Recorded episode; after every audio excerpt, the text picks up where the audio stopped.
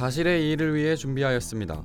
이름하여 기사의 극적 재구성. 재구성한 내용은 사실과 다를 수 있으며 청취자분들이 기사를 이해하는 데 도움이 되고자 합니다.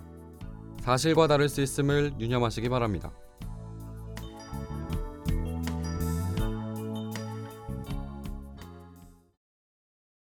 오빠, 오늘은 제가 몸이 좀 안 좋아요.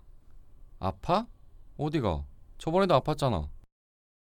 오늘은 진짜 아파요. 병원에서도 좀 쉬라고 하고. 쉬어?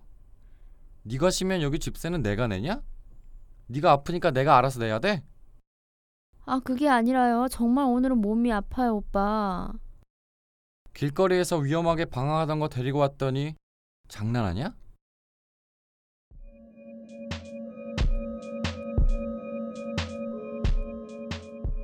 윤서가 현관문을 열고 들어섰다. 핏기 없는 얼굴에 튼 입술이 윤서의 건강 상태를 말해줬다. 힘없이 손에 쥔 약봉지를 바닥에 내려놓았다. 괜찮아? 이제 막 잠에서 깬 현이가 말을 건넸다.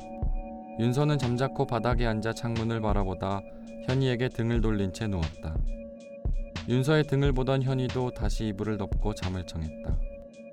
창밖은 따뜻한 햇살이 빛났다. 오후가 되자 오빠가 문을 열고 들어왔다.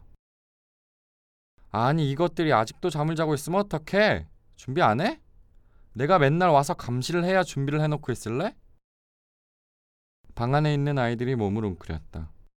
이 집에서 오빠와 엄마의 존재는 절대적이었다. 그들의 말 한마디가 곧 법이고 권력이었다. 윤서가 짜증내는 오빠를 보며 말했다. 오빠, 제가 오늘은 몸이 좀 아픈데 쉬면 안 될까요?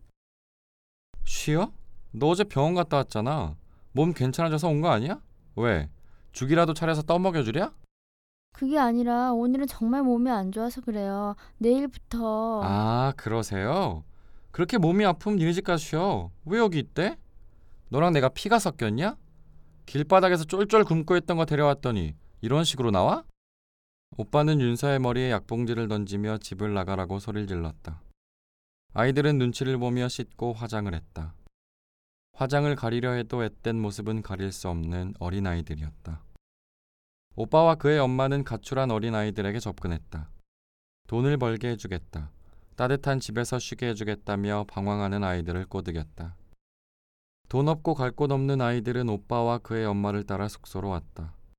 그리고 두 모자의 명령에 따라 움직이는 어린 접대부가 되었다. 야, 현이 연락 왔어. 오빠가 모텔까지 데려다 줄 테니까 따라 나가고 어, 거기 진선이 오늘은 미스 살롱 주전가. 거기 사람 필요하대. 진선이 엄마를 지나치려 하자 억센팔이 진선의 손을 붙잡았다. 이년아, 내가 뭐라 했어? 주점 나갈 때 신분증 챙기라고 했지. 이거 왜요? 넌 지금 17살이 아니라 21살 송아름이야. 알겠어? 그의 엄마가 진선에게 주민등록증을 던졌다. 땅바닥에 떨어진 주민증을 챙겨 진선은 현이와 함께 오빠를 따라 나섰다. 주점에 진선을 내려준 오빠가 현이를 데리고 모텔 앞으로 갔다. 야, 시간 잘 지켜. 병신같이 몸더 쓰지 말고. 나 밖에 있을게. 다 하면 나와. 한 시간이 좀 지나자 현이가 나왔다. 오빠가 손을 내밀자 현이가 돈을 주었다. 14만 원 중 5만 원을 현이에게 다시 줬다. 돈을 받아든 현이는 말없이 차 뒷좌석에 앉아 창밖을 바라봤고 차는 모텔을 떠나 또 다른 장소로 이동했다. 숙소의 아이들은 뿔뿔이 흩어졌다 새벽이나 아침이 되면 다시 돌아왔다. 먼저 돌아온 아이는 먼저 잠들었다. TV를 보던 아이도 있었지만 문을 열고 들어오는 아이에게 인사하지 않았다. 잘 다녀왔어라는 그 흔한 인사를 아이들은 하지 않았다. 서로 무슨 일을 하고 왔는지 알아서 그랬는지도 모른다. 어린 나이에 한 한 번의 방황의 대가치고는 너무 컸다. 엄마에게 불만이라서 친구가 한다니까 그냥 답답해서 했던 가출이었다. 아이들의 작은 방황을 안아주고 어른으로 성장하게 도와주는 사람이 없었다.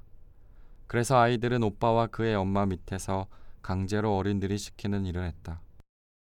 한 번은 숙소 앞으로 현이의 남자친구가 찾아온 적이 있었다. 오빠에게 현이의 남자친구가 신고하겠다. 이게 무슨 짓이냐 고래고래 소리를 지르자 오빠는 변명 없이 남자친구를 죽도록 때렸다. 일부러 숙소 아이들이 보라는 듯이 빈병으로 남자친구를 때렸다. 그 잔혹함에 아이들은 더욱 오빠와 그의 엄마가 시키는 일을 거스르지 않고 했다. 아빠와 같은 아저씨를 상대로 모텔을 들락날락거리고 술 접대를 하며 아이들은 돈을 모았다.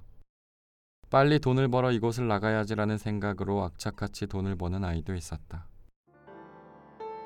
하는 일이 올바른 일인지 아닌지 그 누구도 아이들에게 이야기해 주지 않았고 아이들도 생각하지 않았다. 최악인 하루가 익숙해질 무렵 경찰이 오빠와 그의 엄마를 잡아갔다. 아이들은 줄줄이 경찰서에 가 그간의 일들을 이야기했다. 비로소 어른들이 안쓰러운 눈빛과 따뜻한 도움의 손길을 아이들에게 건넸지만 왠지 모르게 아이들의 눈빛은 다가갈 수 없는 먼 곳에 있어 보였다.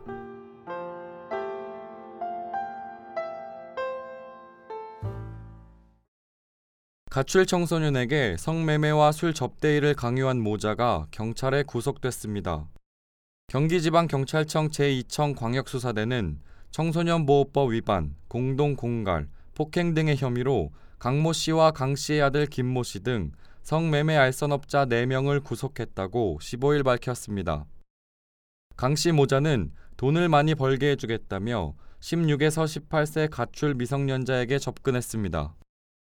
그 뒤 가출 청소년을 고용해 숙소를 제공하고 성매매와 술집 접대 부위를 시키며 알선비 명목으로 화대비의 30에서 40%를 가로챘습니다.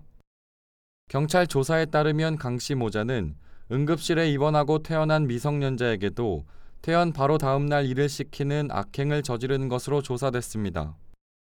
한편 경찰은 수사 과정에서 적발된 또 다른 성매매 알선업자 정모 씨 등 4명을 불구속 입건하는 등 수사를 확대하고 있습니다.